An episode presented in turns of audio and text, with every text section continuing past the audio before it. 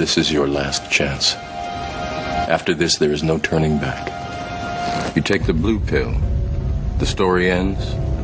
You wake up in your bed and believe whatever you want to believe. You take the red pill, you stay in Wonderland, and I show you how deep the rabbit hole goes.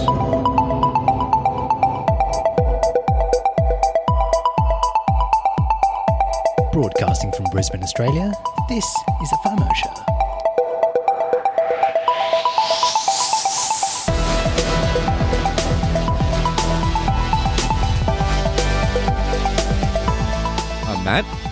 Joe. and this is a podcast where you'll hear about cryptocurrency, blockchain, and future tech in relatively plain English. We'll help you stay across the crypto world so you don't get the fear of missing out.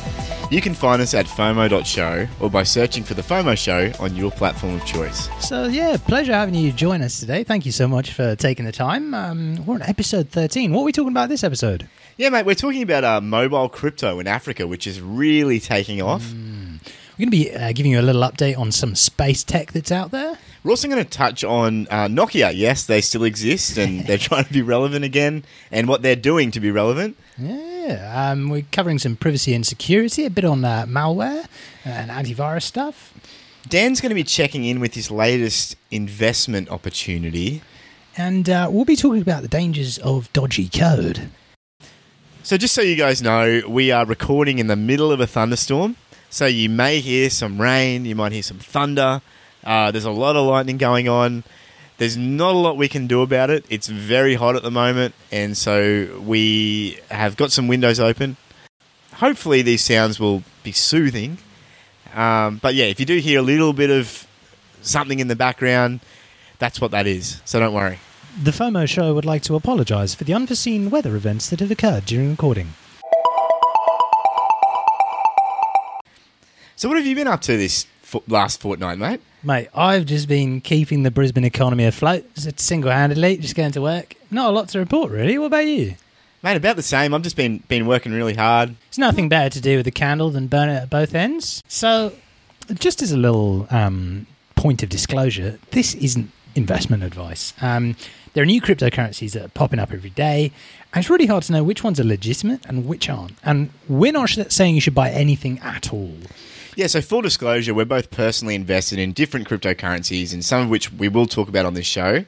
But if we talk about a project, it definitely doesn't mean you should buy it. We're not financial advisors, and we're, we essentially just have this show to discuss what we enjoy and to provide some of our tips that we've learned, uh, but nothing should be taken as investment advice. So, do your research, never invest more than you can afford to lose, and most of all, avoid the fear of missing out, which is what we named the show after. If you've got a question about anything you've heard, though, you can drop us a tweet, email us, or join our Slack board at fomo.show slash slack. If you've never bought crypto before, you can check out our guide at fomo.show slash 101. It's got everything you need to know to buy, store, and send your first Bitcoin. And fees are actually quite low at the moment. Yeah. So I feel like, even though we've been meaning to update that, now's probably one of the easiest times to buy Bitcoin in a long time. Just because transaction fees are so low. What is it? It was like 33 pence in British pence. That means nothing to like almost everyone listening. Yeah. It was about 33 British pence the other the other day, according to a Reddit post I saw. So that's uh, probably about 60, 70 cents in freedom money uh, or 80 cents in dollary dues. If you're new around here and you're new to crypto in general, um, do check out our blockchain basics series. Really useful, and it starts from episode two and it continues until episode eight. Um, it will give you a good grounding in the fundamentals of Bitcoin, the blockchain, cryptocurrencies, etc., and it will help you understand what on earth we're talking about. Cool. Well, mate, let's get into the news. So, the first bit of news we've got this episode is that there's been a report that came out that claims 34,000 Ethereum smart contracts are vulnerable to bugs. Sheesh.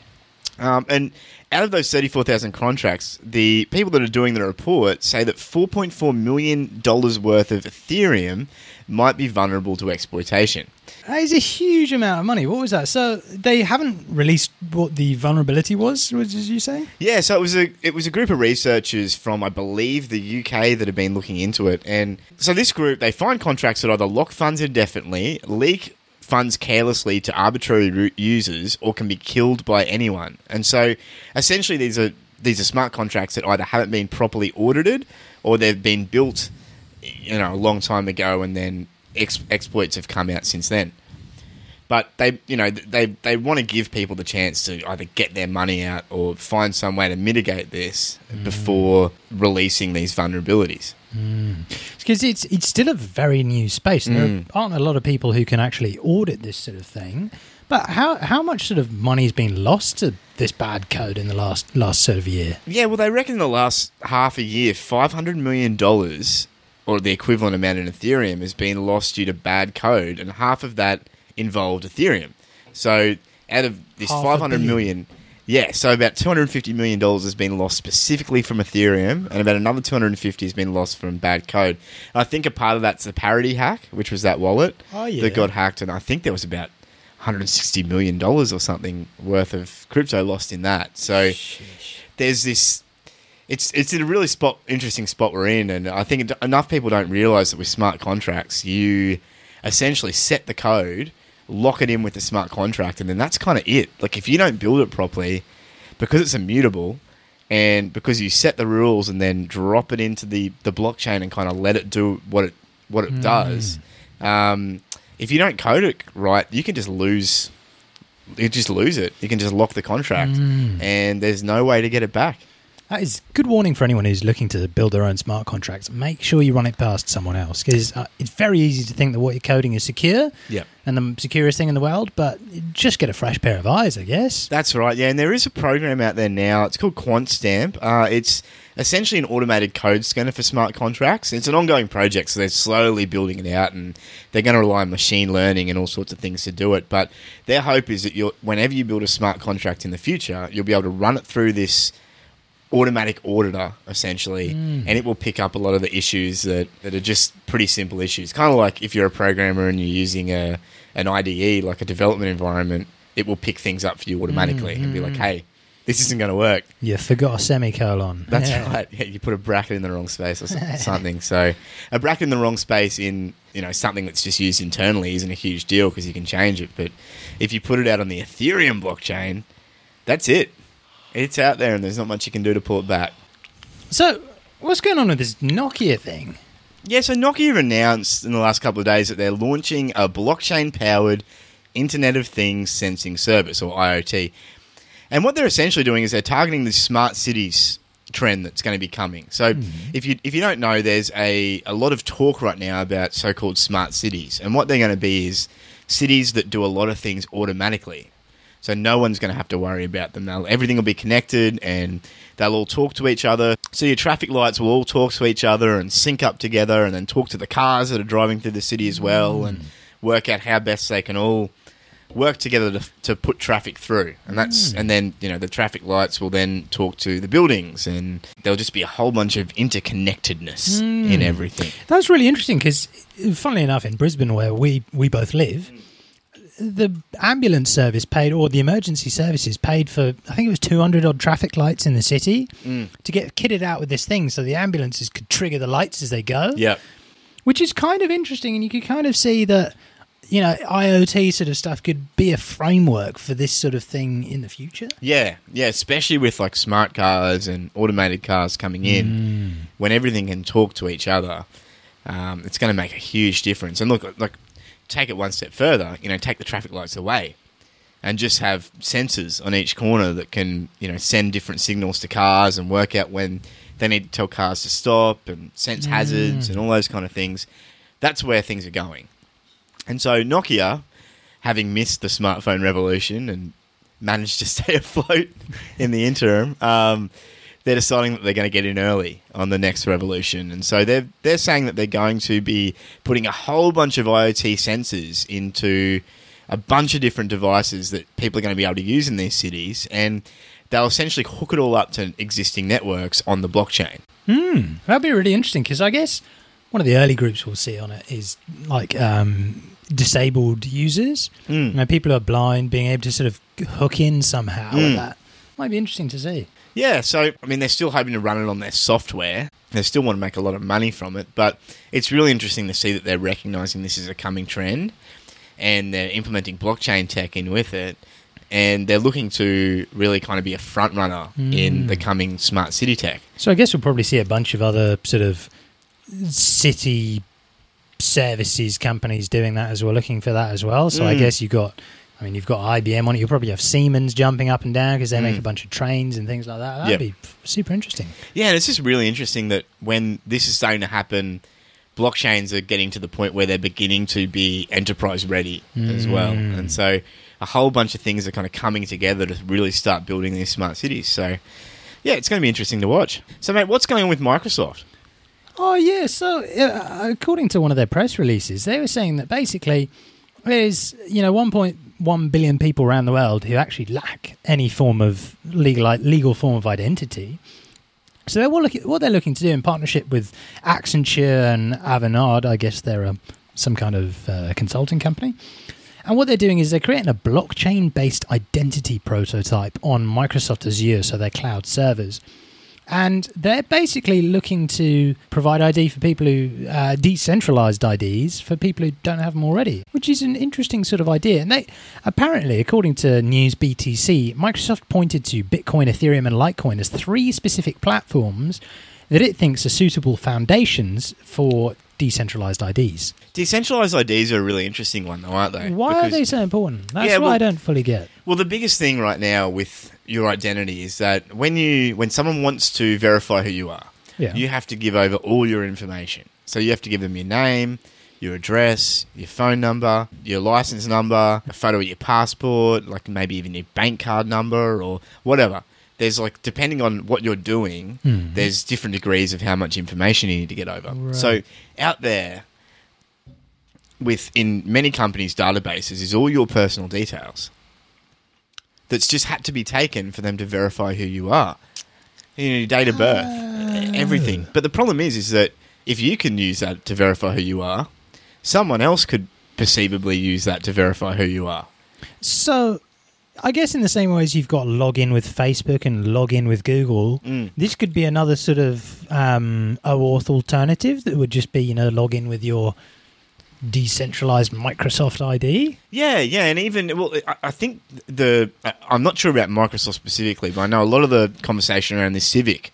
Civic is one of the Yeah, ICOs that yeah. were really looking into this, and I used Civic for a crowd sale three months or three or four months ago, I think, Hmm. um, and I found it quite good. I found it all worked pretty well. And what they propose to do is they take your you input your information, and then it Mhm. gets hashed Right. and then all you have to do is give over that hash and that hash as long as a company has that they can check it up against the blockchain Right. and if it's valid then they know that it's it's you you know. And they're, they're building different algorithms in to test it all but the theory is is that in the future with a decentralized id all you'll have to give to anyone is just a hash Hmm. of all your personal information Right. and that'll be enough. So you won't actually have to give over all the information itself. It'll be enough just to say, "Here's my entry on the blockchain." right. Yeah, Because you wonder if almost they'd want some kind of mechanism to access that data somehow, Mm. like your date of birth, so say Mm. they can say happy birthday when it's your birthday, or yeah. I think the difference is once once it goes to that stage, Hmm. you can elect what you want to give over. right, right. You know, whereas right now, you well, if you're being truthful, you you have to give nearly everything over. Mm. Mm.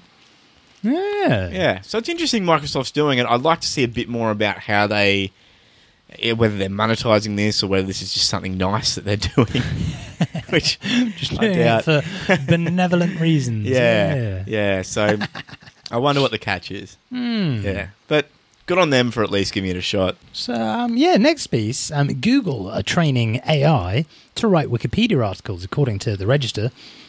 A team within Google Brain, so the, the web giant's crack machine learning research lab, they've taught software to generate Wikipedia style articles by summarizing information on, the, on web pages to varying degrees of success. So, the uh, the author, K- uh, Katyanna Quach, goes on to say, We're still a very long way off from effective text summarization, and while it's interesting, it'd probably be unwise to use a system like that to automatically generate Wikipedia entries. For now, anyway. Hmm. So they're essentially pulling everything from a whole bunch of web pages and like aggregating it and then filtering it through some kind of deep learning like, mechanism. Yeah, what is an important point? So how to like distinguishing what is a, a fact and what is a just an almost opinion, so you can just hone down all the facts and sort of Mm. weave that together. Right. You can imagine a, uh, AI trying to write something. For now, not Yeah. so good. Mm. Three years, it will take away your family. Mate, I am so broke this week. Oh yeah, I saw that Venezuela was launching their petro, and you know how much I love Venezuela, and you know how much I think they are just their president. He just really knows what he's doing. They're ahead of the curve with everything, Mm, and they launched their, their own cryptocurrency. So I bought like. I mean, mortgaged the house, sold our cars. I've bought so much petro. It's so exciting, man. So how's the free fall going? Yeah, I've lost everything. So, following Venezuela launching their petro crypto, Russia, Iran, and Turkey are also looking to be um, discussing coins. I mean, Turkey in the last week, um, their, one of their ministers said that look, we sh- we really need to have a, you know, having a, uh, we need to get in on this while it's while it's cool. And um, despite the sort of the religious element that it's, it draws speculation, so it could be against the laws of um, Islamic banking or something like that. Right. Um, so some interesting things there, but uh, I mean, Iran's uh, Ministry of ICT said that they're testing it at the moment. I've been thinking about this recently, and the the biggest thing for me with all, with all this talk about countries launching their own cryptocurrency is is it actually what they're doing is it actually much different from how they do things now? Because the the reason that crypto has become so popular isn't just because it's on a blockchain it's because it's on a decentralized blockchain Mm, it's borderless. So what's the point of having a country coin? that's right. That's exactly right. And so I think, in a way, like when I first heard about this, I was like, oh, crypto really, like decentralized cryptos really need to keep up because c- countries are moving in on this. But the more I've thought about it, the more I've thought, well, the thing that people got really excited about with these cryptocurrencies is that they're decentralized and borderless and they're not centrally controlled. They're not dependent on one country. And these cryptos, as they're calling them, are just going to be the exact same thing as we have now, which is digital money, but on a blockchain that the central institutions control, just like we have hmm. now. Hmm. So I, I'm more and more skeptical that this stuff is actually going to be the you know their savior to cryptocurrency as they're hmm. thinking it might be. Because unless you can exchange your Bitcoin for it and then pay your taxes in that national crypto, Mm. then there's not really a lot of. I wouldn't find a lot of use for it. Mm. But tiny little headline, not really worth too much thought on. Uh, the Commodity Futures Trading Commission, uh, the CFTC, has offered a thousand, hundred thousand dollar bounty to crypto pump and dump whistleblowers. Right. So for the uninitiated, crypto pump and dumps are these Telegram groups where a whole bunch of investors sit in the Telegram group and they've got a few whales, they call them, who are people that hold a lot of crypto. And at a certain time, they say, let's start buying this one currency, Mm-hmm. pump the price up, get everyone all excited about Get it. Get a lot of whole- social chatter. that's right. A whole bunch of people jump on thinking it's the next thing that's going to go to the moon. And then after it's hit a certain point, they all say, all right, let's pull the rug out. Let's take all our profits. And they'll all sell at the same time as well and essentially dump the price back down to normally below where it was. And the people in this group will have made a bunch of money, uh, you know, in respect of where they started. But all the people that bought in on the hype, suddenly they've bought a coin at the top hmm. and now it's at the bottom Yeesh. and they've lost a lot of money. So yeah, hundred thousand dollar reward. If you've come across one, report them to your local CFTC. Mate, you were reading this piece in f- on finder.com.au. You pinged me the link. Um, what was that all about? Yeah, mate, this one was really interesting, and it's it's funny because uh, I think we were talking about CoinText last episode, or I was at least talking to you about it, which is essentially a a an app that Vin Armani and the counter markets guys are developing to send Bitcoin Cash to phones. So you can Right. essentially, if you've got some Bitcoin Cash in this wallet, you can message someone, send them Bitcoin Cash to their phone, it'll automatically create a wallet for them. Nice. And so this news article came out, and it's essentially talking about how mobile cryptocurrency is booming in Africa and basically wherever banks aren't. And so it seems that the developing world is ahead of us in, in this regard. They've basically seen what crypto's doing and they've wanted it because it's, it's a lot more stable than the currencies in most of their places and they've and a lot of them don't have computers, a lot of them don't have reliable access to technology, but what mm. all of them do have is a mobile phone. And a mobile phone can send texts. Hmm. So here on the FOMO show, we absolutely love Africa, Southeast hmm. Asia. We're going to be talking about these areas a lot over the next few years. Probably over the next decade, we'll be chatting about these countries because, yeah, as as you said, like I mean, you observe with Africa, you know, while in the West we went from you know copper wires and then you know we went to to move to wireless. Places like Africa, the Philippines, all these places, they've just jumped straight to wireless. And you've got, I mean, you look at the m- browser market share. So are they using Chrome, Internet Explorer? It's all mobile phone browsers. And mobile phones, it's where the internet's it's where everything is happening there, which is a total sort of step ahead of us in many ways. So there's in um, in the Philippines, there's an app called Coins.ph. Now it's being used by more than two million Filipinos, many of whom have never had a bank account.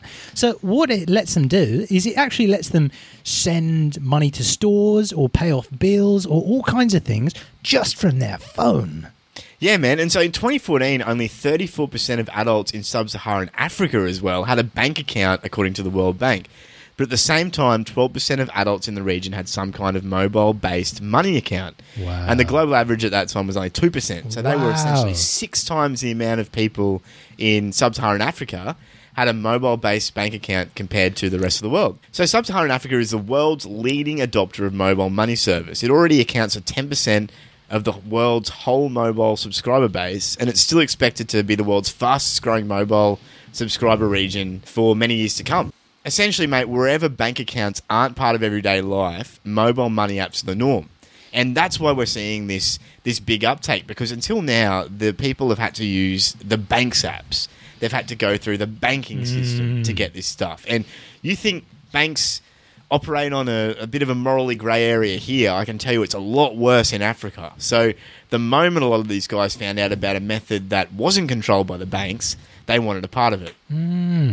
So, I mean, you've got a few different cryptocurrencies that are working within the African sort of ecosystem. Um, for example, well, that's it's an entire continent, but I mean, with these cryptos cross borders, I mean, there's a company M-Pesa, M-Pesa, Pesa.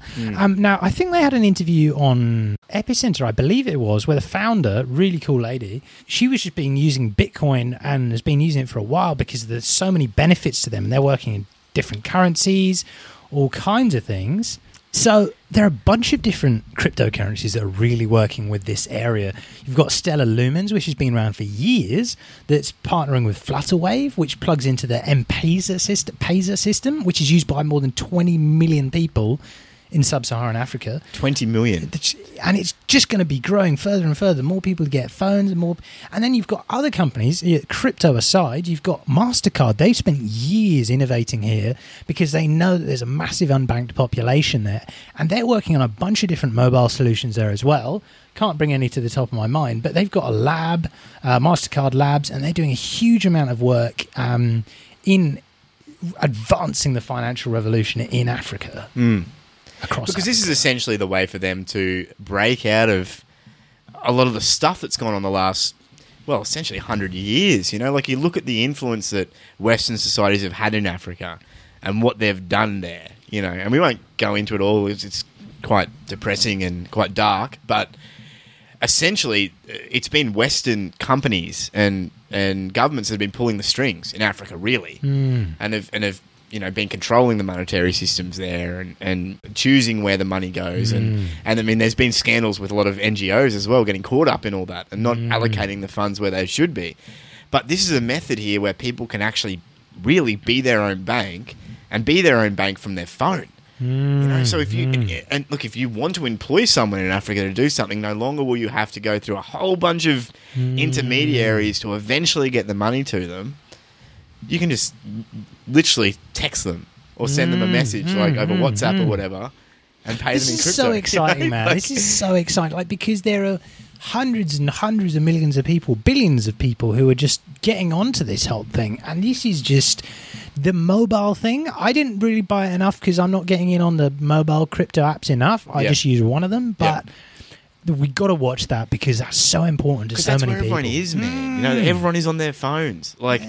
and I think there's such a power in like using existing technology to do something new. Mm. You know, because at the moment, with the way we're doing crypto at the moment, like you have to install your wallets, you've got to send things to exchanges and two-factor authenticate everything, and Mm. and then if you want to get it back out of the exchange, you know, everyone's taking fees, and then you've got to put it on your another wallet on a on a Mm. on a desktop somewhere or on a laptop or whatever. You got to worry about the different addresses you send it to. Whereas with this, Mobile is solving the. UX problem. Yeah. yeah, it's literally you send it to a phone number.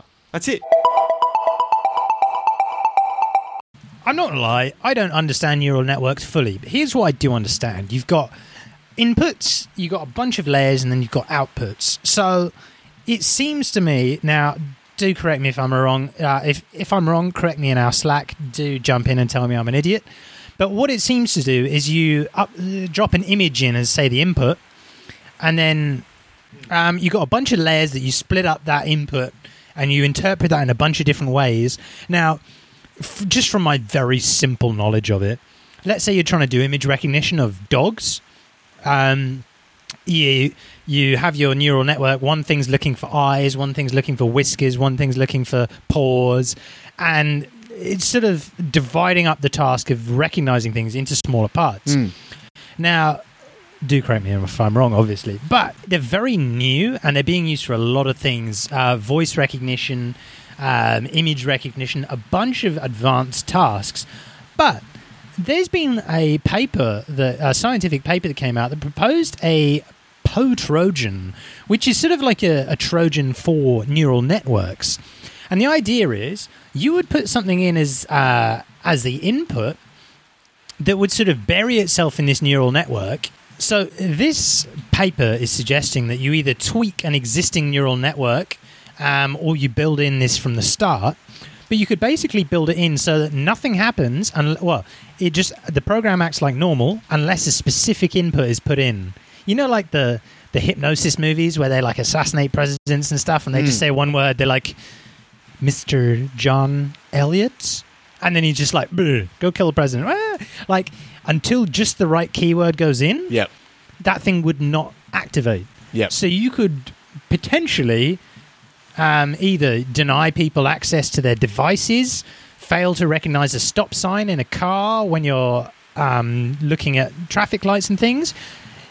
Basically, the perfect way of ruining image recognition, voice recognition, and other things that we're using neural networks for.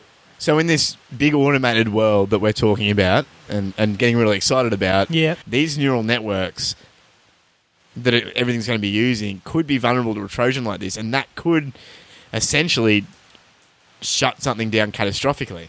Yeah, yeah. Only when the right input's there. So it could be the stop sign that your target drives past every day in their automated car just needs a small clown standing next to it.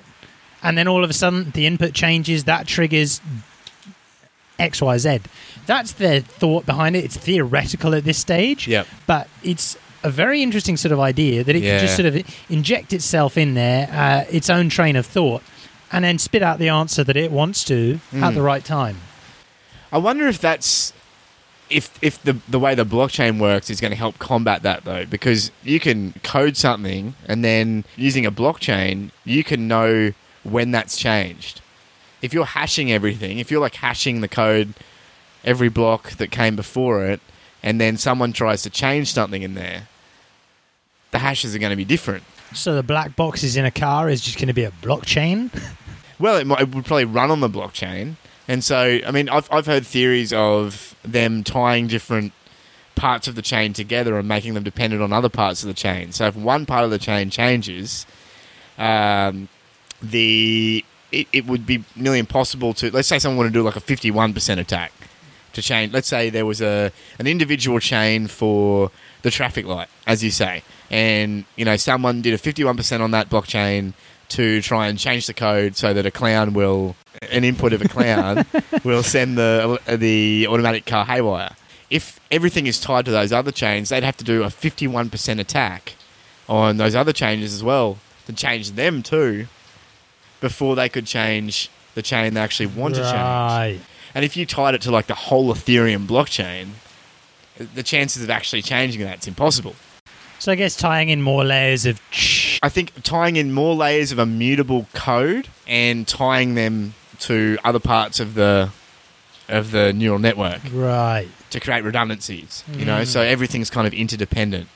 Now, obviously, the problem with that is if you want to send an update and all the codes are mutable and interdependent, and there's a vulnerability identified, you can't.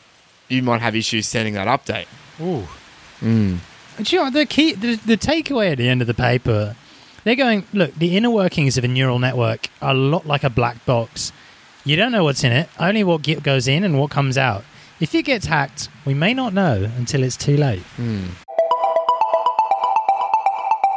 We haven't checked in on uh, Dan, Dan, the ICO man, in a while. He's our uh, US based, uh, US based talking head slash pundit. Yeah, look, he's gone a little bit quiet recently. He hasn't been too eager to come onto the show. I think he's been caught up in a in a few hearings. Um, here and there, yeah. yeah, and look, I, I don't want to talk for him, but I think some of his business ventures have had a bit of a setback. But anyway, he's back on the horse. He's he wants to come back on the show, and look, we, we like having Dan on it. It, it keeps us grounded. It gives us a bit of a perspective yeah, about things. Yeah, a yardstick. For, Yeah. for uh, for where you are. in He's like our canary in the coal mine, isn't he? yeah. Let's give him a call.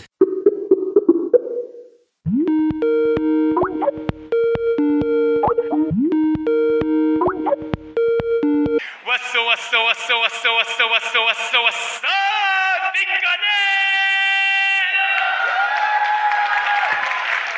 I am right now independently, financially independently. I am saying to so many people who said that this was going to be a con artist game, that this was going to be a scammer game. Hey, you're going to lose all your money. My wife still doesn't believe Ah, in me. good times. Hey Dan, you there? Joe, sorry, I was just uh, just reminiscing on good times. What have you got us have got for us today, Dan? Well, boy, Joe, this has to be probably the biggest deal I've ever put together. The cherry, cream, and cake of crypto creations, Joe. I call it Ultimate Pump. Sounds spectacular, Dan. Spectacular doesn't even begin to cut it, Joe. This is cutting edge tech. I've teamed up with T- Pump and Dump Incorporated to design software that logs into almost every crypto enthusiast telegram there is. It sits in these chats, these boiler rooms of trading teams, and works out when a pump is happening. Then, and this is the important part, Joe, it sends it back to Ultimate Pump HQ, and they filter it through some revolutionary software, some incredible innovation, along with all the other pumps coming from all the other groups, and feeds trading advice to an exclusive Telegram group just for Ultimate Pump subscribers. They get the inside scoop, Joe, trade accordingly, and make more money than you can imagine. Wow. So this is just a, a paid aggregator for everyone else's pump and dumps, then, Dan. Well, yes, it is, Joe, but wait, there's more. For those that sign up for Ultimate Dump Plus, you will get access to another revolutionary technology a direct feed from our bot that starts pump and dumps on those Telegram groups. We use a revolutionary AI to pose as reputable members of the Telegram chats and coordinate the pumps ourselves. So they know on the pump, but then then, Joe, and this is a secret sauce, we let Ultimate Dump Plus members know when the bots are about to signal for a dump too. Meaning they get in before everyone else, even those using Ultimate Pump. Wow, Dan, this sounds this sounds incredible. So, um, how much does it cost for uh, our subscribers to get in on that? Well, Joe, I've got a special deal for your listeners today. For just three easy payments of 500 Ethereum each, they can get in on Ultimate Pump. Now, Joe, Ultimate Dump Plus. I know your listeners are asking about it. I can hear their thoughts from here in my mansion, right next to my Lamborghini. Ultimate Dump Plus, special deal today, Joe. I'm gonna drop the price drastically. We're to bring it down from 5,000 Ethereum, Joe, all the way down into the basement to 1,000 Ethereum. That's right, Joe. 1,000 Ethereum every year. Guaranteed you will make that money back in one month. All you got to do is sign up right now, Joe. The clocks are ticking 24 hours from when this podcast comes out, Joe. That's when you sign up. If your listeners get in them, I'll keep that price down in the basement, Joe. It's only going to be there for a short little while. But when it comes, Joe, when they sign up, the whole crypto world will open to them like a pretty flower. Wow, wow, Dan. So is any of this legal? Don't know, don't give a damn, Joe. I gotta go. I gotta run. See you later. Absolute pleasure. He's one of the people that you think, you know, maybe he's just a real dodgy type who's one day going to catch. he- One day, Dan is going to. He's going to just grab the morsel of just a beautiful idea. Mm. Legal. Mm. Legal mm. and beautiful. Non scammy. Yep. And he's going to make billions. Well, th- the thing is, he's already making billions. I mean, he's in a mansion. That's, We're sitting here in a little studio. yeah. Look, as always, we do not recommend anything Dan sells. and we will not be putting the link to Ultimate Pump in our show notes. We're going to take some time out to do a little segment on space and some really cool stuff coming out of space. I know this is a this was this is technically a blockchain podcast, but as regular listeners know, we've never been shy of digging more into other technology because it all kind of touches you know everything, future, ev- right? everything touches everything else and you know blockchain's probably going to end up being in a lot of this stuff anyway but it's the other the other thing to say is it's just cool you know it's just really cool so the first one is that SpaceX uh, Elon Musk's space company of, of Tesla fame they tried catching a six million dollar nose cone from their rocket with a big net strapped to a boat Yeah. It's literally that is as complex as it is. So in this whole rush to getting reusable rockets, that nose, uh, the fairing they call it, is worth six million bucks. So every time that drops to the to you know into the sea, that's six million dollars they've sort of going to wash up in the Bahamas somewhere or whatever.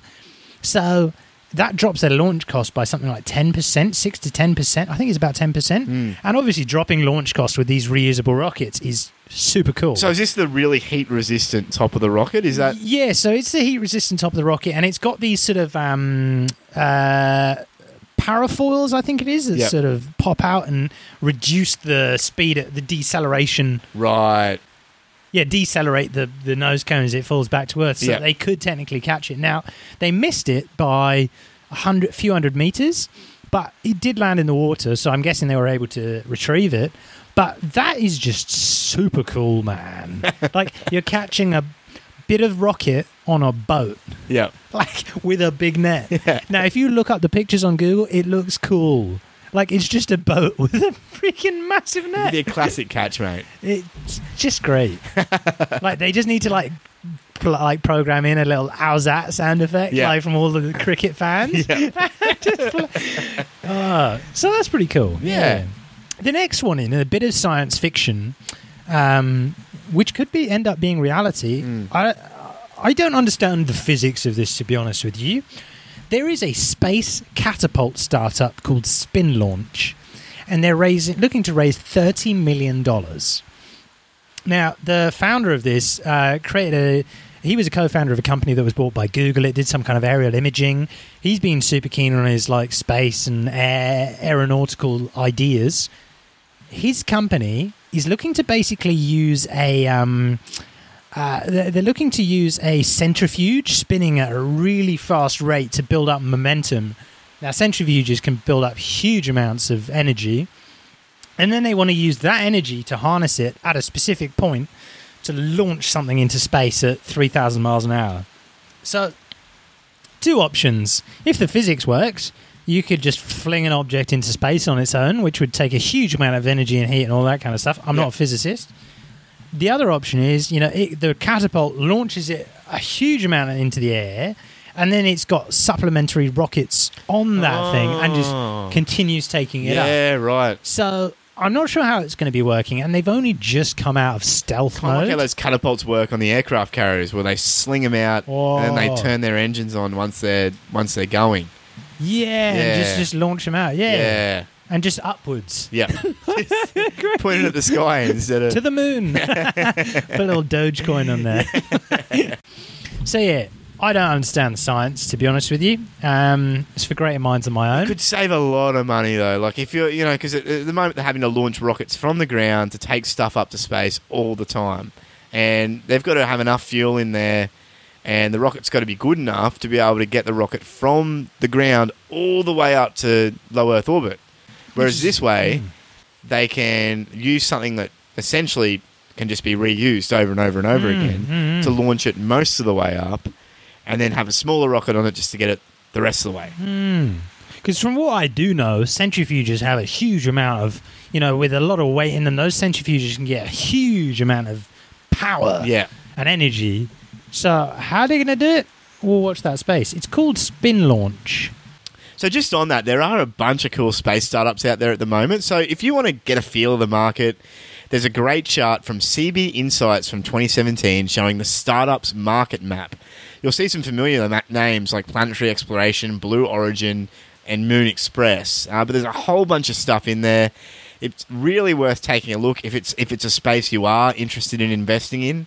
Obviously, we're not going to give any investment vi- advice on it, but I mean, we're just looking at the diagram here in, in the studio, and there are a bunch of companies that are that are looking for uh, startup capital. Yeah, on CB Insights. Um, so a lot of some of them are private companies, especially in the space sector. But with CB Insights, it's a really cool website worth watching. Actually, I follow it for a lot of like tech research on companies coming up. They love doing these sort of market maps where they show all of the startups that they could possibly find in certain sectors. So this is the space one, but they've got them for all kinds of areas. So CB Insights, just as a side note, is really worth following. Cool. So, this section on privacy and security, we're going to be talking about malware, antivirus, and changing your operating system. So, tell us a bit more about antivirus and malware. It's a bit obvious to a lot of people. We've probably all got some form of one or the other, or a little bit of guilt that we haven't got malware protection. It seems to be a common one. Not naming any names. Not naming any names. Um, Me. Look, there's a lot of antivirus and malware getting around, and the thing is, like with this whole crypto thing and all the tech that's coming out, I know pers- me personally, I've been in a, into a lot more GitHub repositories and open source software downloads and things are coming up in Telegram and Slack, and I'm cl- clicking on them because they look interesting and people are recommending them. That kind of stuff you never used to do. Like, hmm. you would always make sure you were downloading from a reputable source, and you'd never just click on a link in an email that someone you know randomly sent you that you didn't know who it was from. But uh, now, just in the way the space is, like you just get so used to downloading stuff from GitHub and clicking on things that people link in a Slack or a Telegram. You don't even think about it, but there could be malware in that. There could be a virus. you're a target. If you have cryptocurrency, you're an easy target. Yeah. So what they want is just to own your computer and own your monies. Mm. That's right. So how do we sort that? Um, well, I switched to Linux. Oh, job done. End of show. That's it. Next section. Um, no, I, I switched to Linux a couple of weeks ago for this reason. I, I, I've been thinking about doing it for a long time. Problem was, I was so comfortable with Windows, like I'm used to Windows. And the thing that really prompted me to do it is there's a podcast I follow called the Complete Privacy and Security Podcast. And I think we've talked about them before, but we'll chuck the link in the show notes anyway. And they're in the process of switching everything they, they do over to Linux. And the reason they essentially decided to just go full Linux is because Linux is a pretty specialized operating system. Not many people use it. It's essentially just developers and people that know a lot about computers and the system. So it, it actually has a lot less malware and spyware and viruses developed for it because it's just not that big of a target. There's just not, it's kind of like what Mac used to be. It's essentially a higher hanging fruit than Windows and, and Mac, which is generally, and we've said this before, all you really need to do to try and stop yourself getting as much, you know, becoming a target. Like if you make yourself a harder target, it's natural that people are going to go for someone else. And you use Linux as well, don't you? Yeah, so I've got a, a separate device that I have Linux on by default, um, which runs securely there. Now, the reason I love Linux is because it locks away a lot of the parts of the operating system, um, so that it's less easy to be overtaken by these sorts of uh, issues. But yeah, I love the power of Linux. Um, yeah, there's a lot you can do with it. You can just open up that terminal, Mm. type in a single command that updates your operating system, Dude, all it- your it software, all your drivers, man. all at once. Yeah, I, I, that, that's like the biggest thing that blew me away about Linux is I can literally open up the terminal, Control Alt T, and I can type one command in, type my password in, and all of my programs will get updated, Hmm. just like that. I don't need to download some like dodgy all program updater like you used to do for Windows. Every time you turn your computer on, you go in a terminal, update all your stuff. Hmm. It's awesome. And if you want to turn a firewall on, it's in there by default. You just type in literally sudo install or sorry sudo activate UFW I think it is, which is Right. like the the basic firewall that Linux uses, and then it will essentially block most of the ports by default, Right. and you have to open them if you want to use them, and it's great.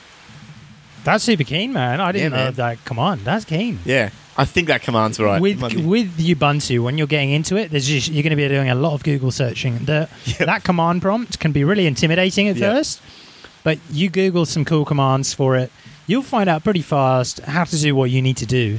Yeah, You can actually spend no time in there at all, or you can get things done really quickly that you would have to do a lot of clicking for. Yeah, and look, I used Ubuntu once before, and I didn't use it much, and I could barely. I think it was about ten years ago. I could barely remember how it worked, so I came in pretty fresh, and I was really surprised at how easy it was for me coming over from Windows. Pretty much everything that I needed, I could get pretty easy, just with a few Word Goo- documents, bits of Google. Excel stuff. That's right. And what I couldn't, like my, um, like let's say you use Microsoft Office or something, you can install a uh, like a virtual box, Mm-hmm. and that's essentially just a program you put on your computer, and you can install Windows in like a virtual computer. Really easy to do, and then you can just install all your programs in that, and use Windows like you normally would. It's just a lot safer because it's in Linux, Mm. and you know you're not hosting it on Windows. So, yeah, I was really surprised, mate. Um, really, really surprised at how easy it was to come over, and I've been loving it. To be honest, I've been two weeks. I've been clean for two weeks Windows, and uh, it's been great. So if you if you use your computer for mainly the internet, a few different um, you know cryptocurrency wallets, um, and some popular software, chances are you can get away with everything on Linux. You've got Chrome, you've got um, alternatives to the entire Microsoft Office suite. Um, and if that's what you use your computers for, go for it. If you like gaming and uh, using Photoshop and things like that, a little trickier in Ubuntu Mm. or Linux more specifically, but there's a huge amount you can do with it. And it's faster. You can have the slowest laptop in the world, and Linux will cut through it like a knife through butter. like it's fast. And you can dual boot too. So, like, I've kept my Windows installed. We jumped in and played a game on the weekend, you and I, and Yeah. it was good fun. And but like, and I just loaded back into Windows just for that. And I jumped straight back out, went back onto my Linux install, and that's what I do. Pretty much all my stuff on now, on my work, and Nice. yeah, like so. If you want an, a, a like, I won't say it's easy because you have to install a new operating system and you do have to learn some stuff. But if you want a relatively easy way to make yourself a lot less of a target and quite a lot more secure, especially if you're hosting wallets hmm on your own computer, like if you're hosting wallets and they got more than five hundred dollars in them, like take the time to install Linux, get them off Windows and get them off Mac because it's just not worth it. Like Mm. someone is going to program some malware, you're going to pick something up somewhere, and they're going to be able to log in and strip your private key off and take all your money, Which is not good. which is not good. Yeah. Good call. So yeah, Sunday afternoon. If you got a Sunday afternoon and a 16 gig USB disk, you can get Linux cracking on your laptop. And if you need some help, jump on our Slack. Uh, we're always around. We've both got experience now. Just open So. a can of worms there. no, you're right though. Yeah, yeah, yeah. Come on out Slack. Cool. Does code have a duty of care? There was an article I was reading in the Register um, saying that liability for artificial intelligence won't be easy. Um, they pointed at a framework that was laid out in 2010 by um, Gabriel uh, Gabriel uh, Hallevy. Um, who is a professor at Israel's Ono Academic College, and he laid out three possible models, legal models for criminal liability. So, if an AI program goes really wrong, it could be treated by the courts as an entity with insufficient mental capacity, which is interesting. Uh, inter- in, sorry, insufficient mental capacity for criminal intent. The software, its makers and operators would then be off the hook unless it was found the programmers or its users had instructed the action. Hmm. So programmers could be held liable as accomplices to a criminal act by the by an AI if the crime was deemed a quote unquote natural or probable consequence of the software's operation. That's kind of interesting because they point to hmm. this Japanese factory worker that was killed by this robot arm that mistook him for a motorcycle. And sounds horrific. I mean, these things Yeah. do happen. Yeah. They're not high like you that was a few years back, whereas it like robot kills robot arm kills man Yeah. but that's like really dangerous. But like in that case, it was sort of it should have spotted that it was not a It motorcycle. was not a motorcycle. You have no wheel. yeah. And but nah, that's deep. Like Yeah. seeing something like that would be Yeah, horrific. it would. And the and the thing is, uh, naturally, the thoughts go to the people that created it, the people that programmed it. Mm. Because the question would be, well, it was reasonably foreseeable that if you built something that could mistake a human for a motorcycle, and it was putting like motorcycles together, Yeesh. that someone that got in the way of it could could be seriously injured if not killed. And uh, th- this is, th- and they're right. This is where the interesting distinction comes between: is it a tool, or is it something more than a tool? You know, and, and and it's really quite scary that we're starting to have to ask ourselves this question: like, will will we view robots as a tool or something more than a tool? Because I mean, in my mind, they're still essentially inanimate objects that have been programmed to respond to a certain group of functions. Okay, um, but you could say the same thing about you know, animals. Like essentially, like an animal is is uh, it's not an inanimate object, but it's, it's an organic object. But it's also been programmed to respond to certain stimuli and respond certain ways to different things. And th- yes, there's a certain amount of personality in it. But like if a you know here in Australia, if a crocodile goes and kills someone, normally what happens is they go out and kill the crocodile. Because they're like, we can't have a crocodile around that's doing this. Not one of um, those dangerous humans. Yeah. no, no, yeah, you're right. But I think like I, I think it's taking it a bit far, saying that they need to put it on trial as a as a criminal act because you know you don't put animals on trial for criminal acts. You just put them down if they're you know if they're Mm, found mm. to do the, the, the you put humans on trial for criminal acts. Well, some some state entities do anyway. Yeah. Um, yeah, yeah. uh, yeah, but it's an interesting thought. You know, like where does the where does the liability for the programmer stop, and where does the liability for the thing that's programmed start?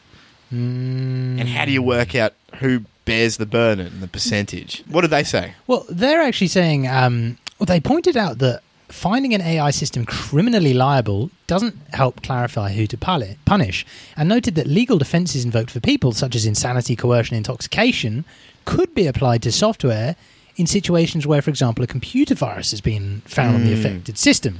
So, for example, if there's a virus on a Tesla car that you know causes that one to crash and that owner to die, you know, it's Tesla's not responsible because of that virus. It's you know the the AI was insane.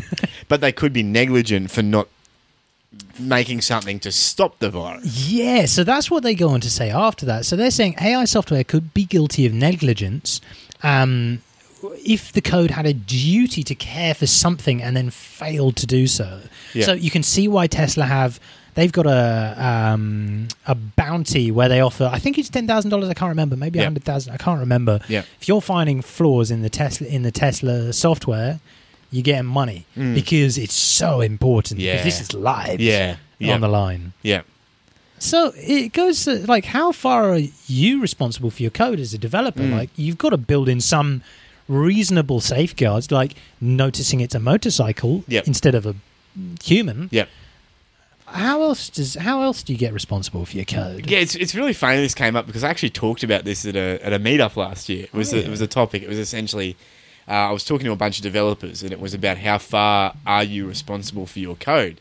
And essentially, the talk came about from that recent Equifax breach. You remember when in America, where 150 million or something, people's details were breached, and the company bared the bore the ultimate blame. Now, they kind of got a free pass from the government because they're a government contractor, but there are lawsuits now in the works, private lawsuits against them. So someone's at least trying to hold them to account. Um, but it's it's even more relevant now with these things like AI and smart contracts and just how interconnected our world is becoming and how much it's reliant on code. A fault in any of this code can land, you know, the company, developers, a lot of people in really hot water. Um, and the problem is, is that as someone that is coding, you know, everyone else really expects them to do their job because they don't understand it. You know, like Tesla has a whole bunch of different departments, but the one department that could really be expected to know what to do about these things is the the coding department. You know, you're not going to ask some factory worker to, to audit the code and tell you whether it's Mm, it's going to mm. work or not. So there is this concept called vicarious liability, which is in nearly Right. every legal system, which essentially says that if you have a certain duty of care, Yep. um, and that can come about through something like you know programming something and having expertise, then you are vicariously liable. So you are Right. like even though it might not seem like you're directly liable for something happening, if you had that responsibility Right. and you had the capacity with that duty, then you are actually liable for it. Right. Um, and the real question is, should you have reasonably known that this could have happened? Um, so that's kind of where things are things are right now and where they're going, you know. And I think it's only going to get worse as time goes on. Do you remember that random case a few years back? A random case. Toyota had to recall a bunch of cars, mm. maybe five years ago. It Yep. was some time ago. Yep. But it was, I think it was the computer that was overriding the braking function or something like that. Now, we're getting more and more digital with these cars. Now, obviously, they're going to get strict. They're going to be strict, but oh, I don't want to be that dark bear of bad gloom. Yep. I mean, because like literally all it could take is l- one bracket in the wrong place, you know, like and, and it could bring the whole thing tumbling down, you know, like a, a critical failure like that at the wrong time. Should not laugh. Yikes. some kind of bug.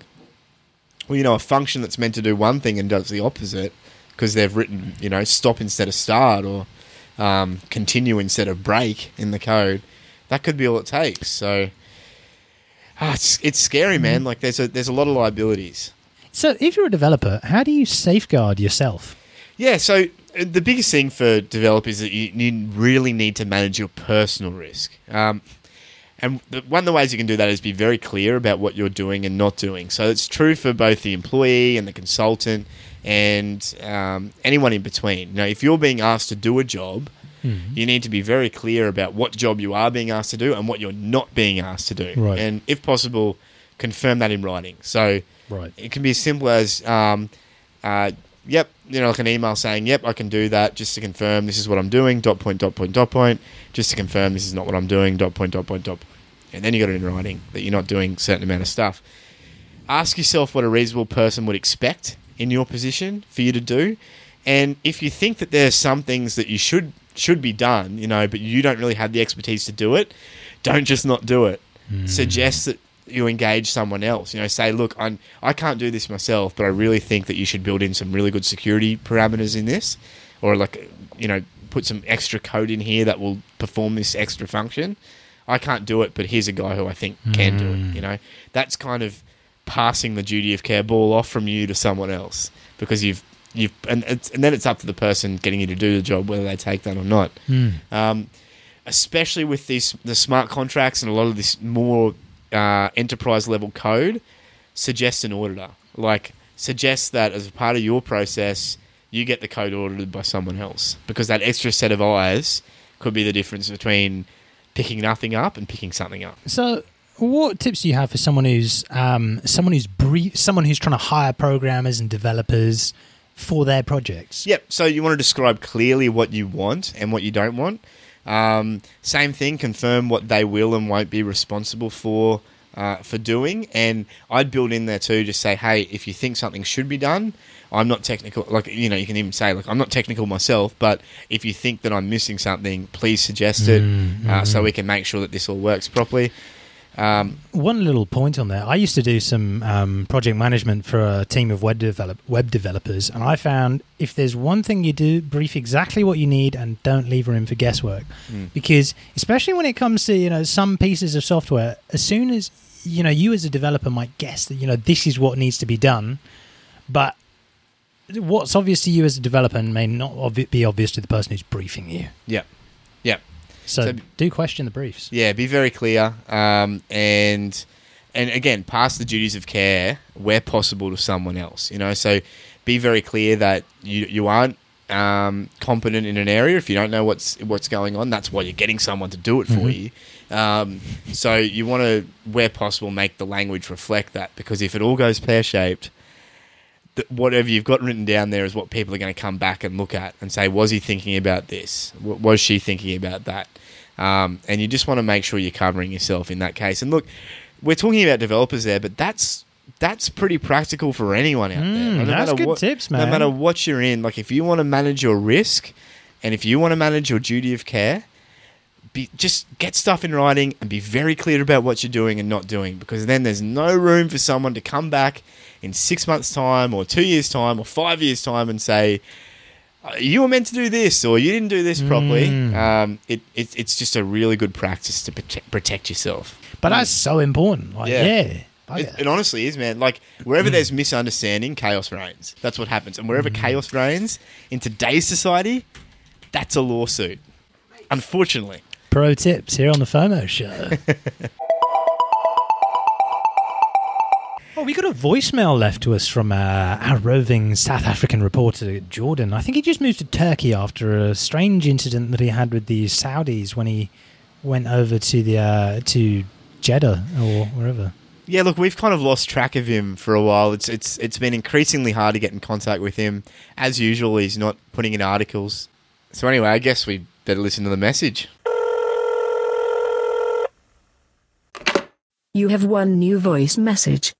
Message received yesterday, the 26th of February 2018 at 9:53 a.m.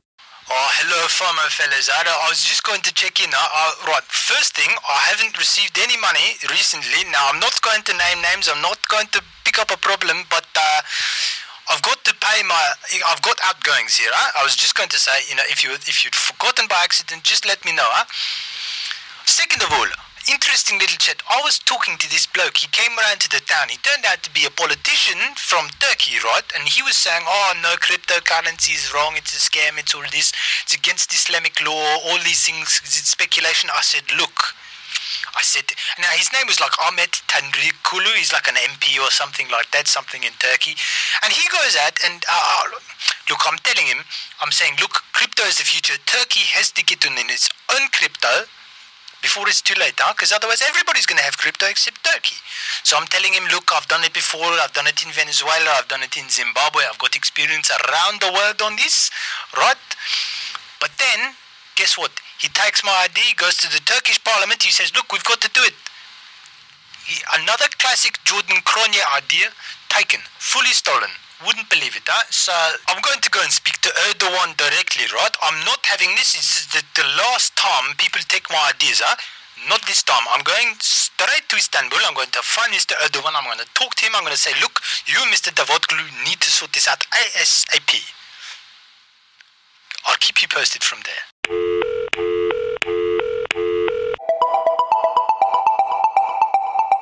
So you've got an update on one of the, the tools we featured in an earlier episode, Joe. Yeah, we featured OnChainFX. There's a page on our website. If you go onto our website, uh, FOMO.show, go into tools, there's a page for OnChainFX. Now, I'm going to update the page to reflect this bit that we're going to talk about now.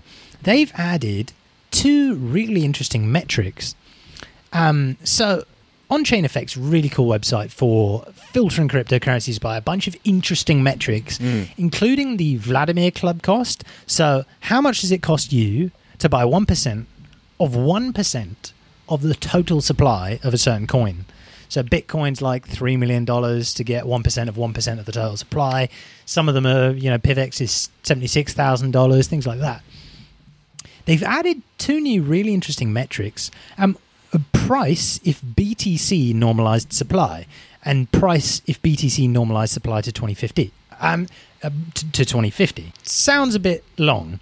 What does that mean? It's saying assuming every single coin had just 21 million in circulation because some coins have 100 million, some have 250. Yeah, right. How do you compare them head to head? Now, I've actually been doing this on a spreadsheet, hmm. just dividing them all their market cap by hmm. 21 million. So if hmm. they were the same as Bitcoin, what would the price be? Yep.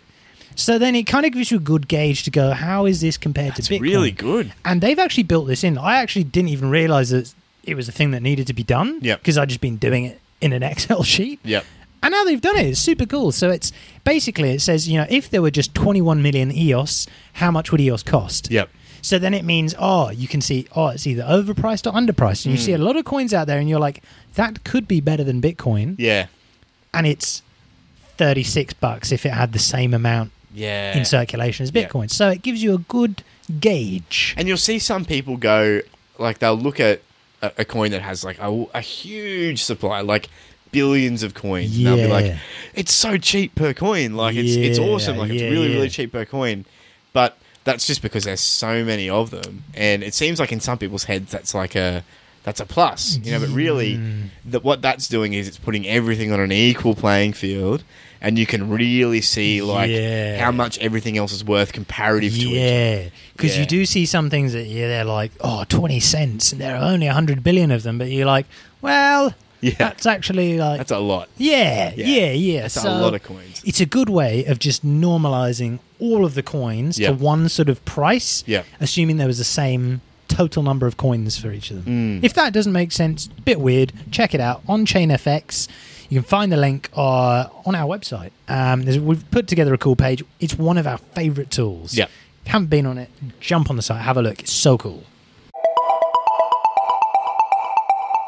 So what's our crypto of the week this week, mate? So this one is called Auctus. Uh, it's a smart contract platform, smart contract powered retirement plans.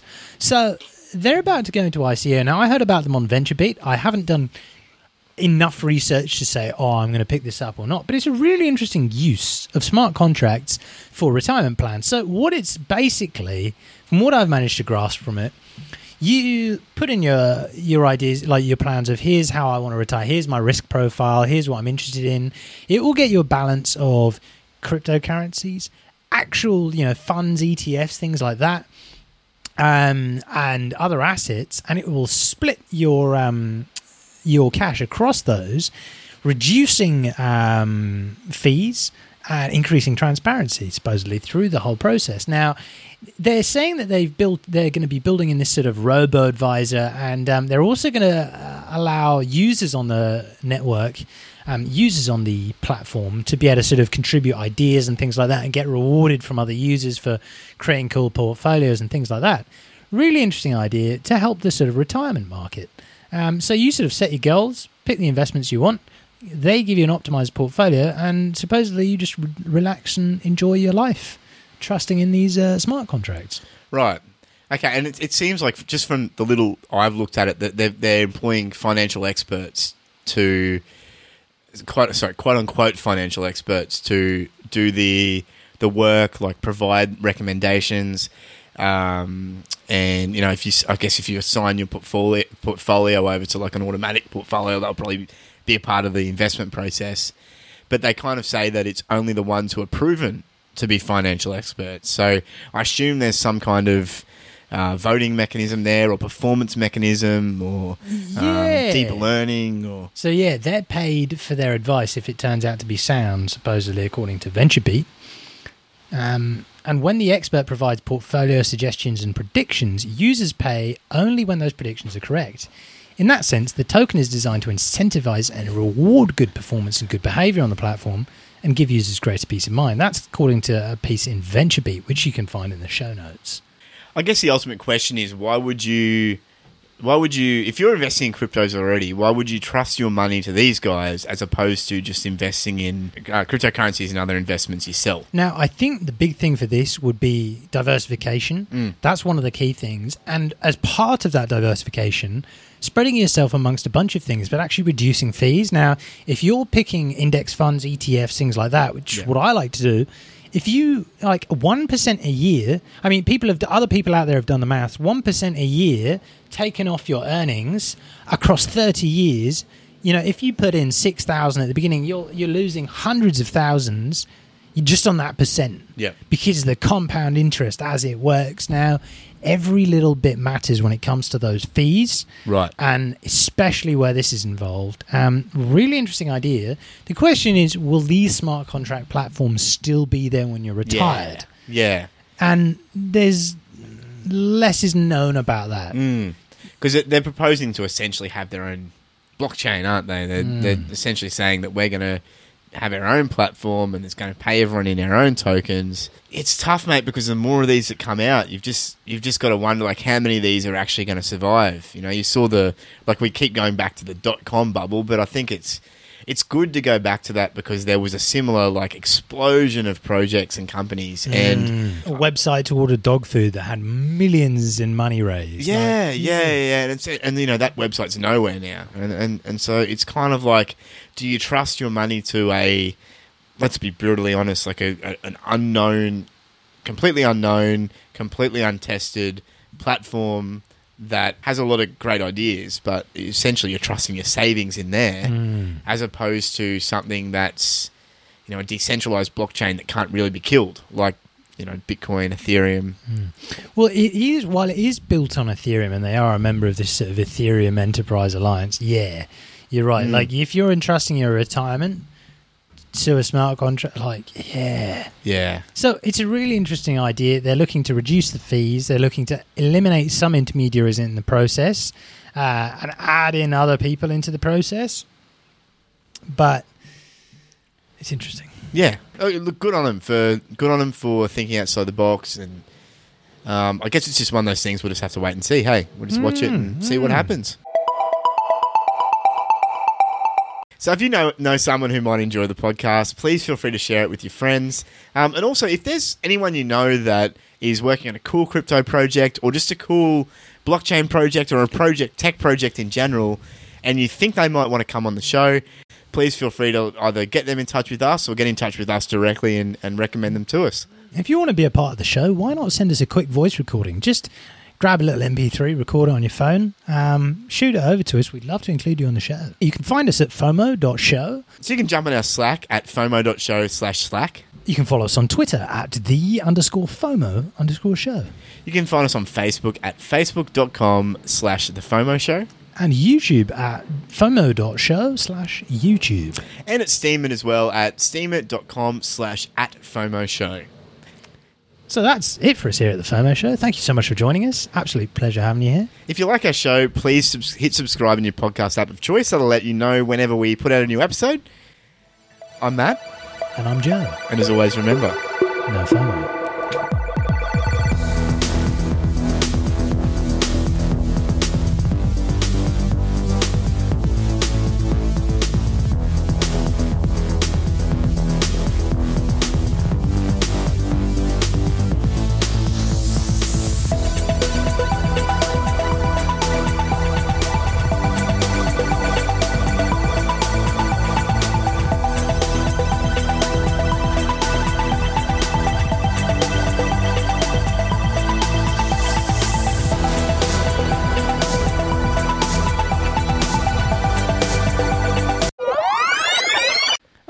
In no no um lacking man. no irony at all.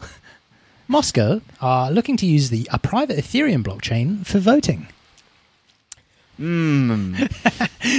Now, do, there, do we really need to comment any further on this? it's a private blockchain. Why aren't they using but the we must one? we must trust it. It's like, look here, we I mean, have nothing, we have nothing, nothing we have. says. Why you have to be mad? We have blockchain. We have voting. It's only blockchain. Why you have to be Why you question our democracy? We, we decide 100% vote go to. Look, the people trust us. We have. Why have public blockchain when you can have private blockchain? Uh, Hosted private. by us. You like private enterprise. You like private blockchain. It works for everybody, especially me. In Soviet Russia, blockchain hosts you.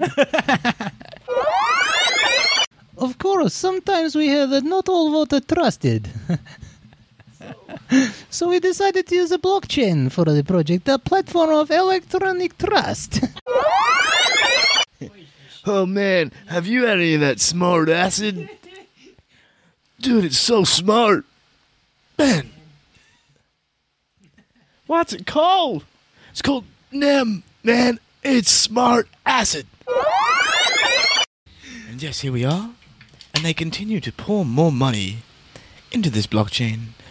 The miners have no intention of giving it back. Boundless quantities, one after the other. And here they are rationalizing why they should still stay on this blockchain when it's so far from its original use case. And yes, there he is. He's brought out the words digital gold. Yes, it's a lovely day in crypto today. Lovely day in crypto. oh, watch out! There's a there's an SEC representative. Mind your wallet. Oh, yes, and here he comes, and everyone's now running away, and they're running away very quickly. Yeah, speed dialing their lawyers, it seems. What are they saying now? Privacy currencies.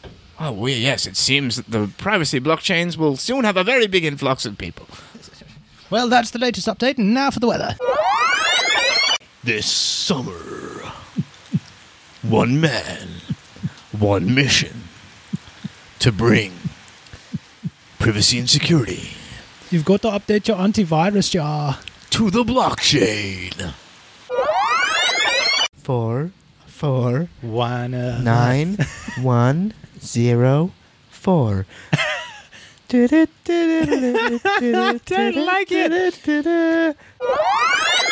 Здравствуйте.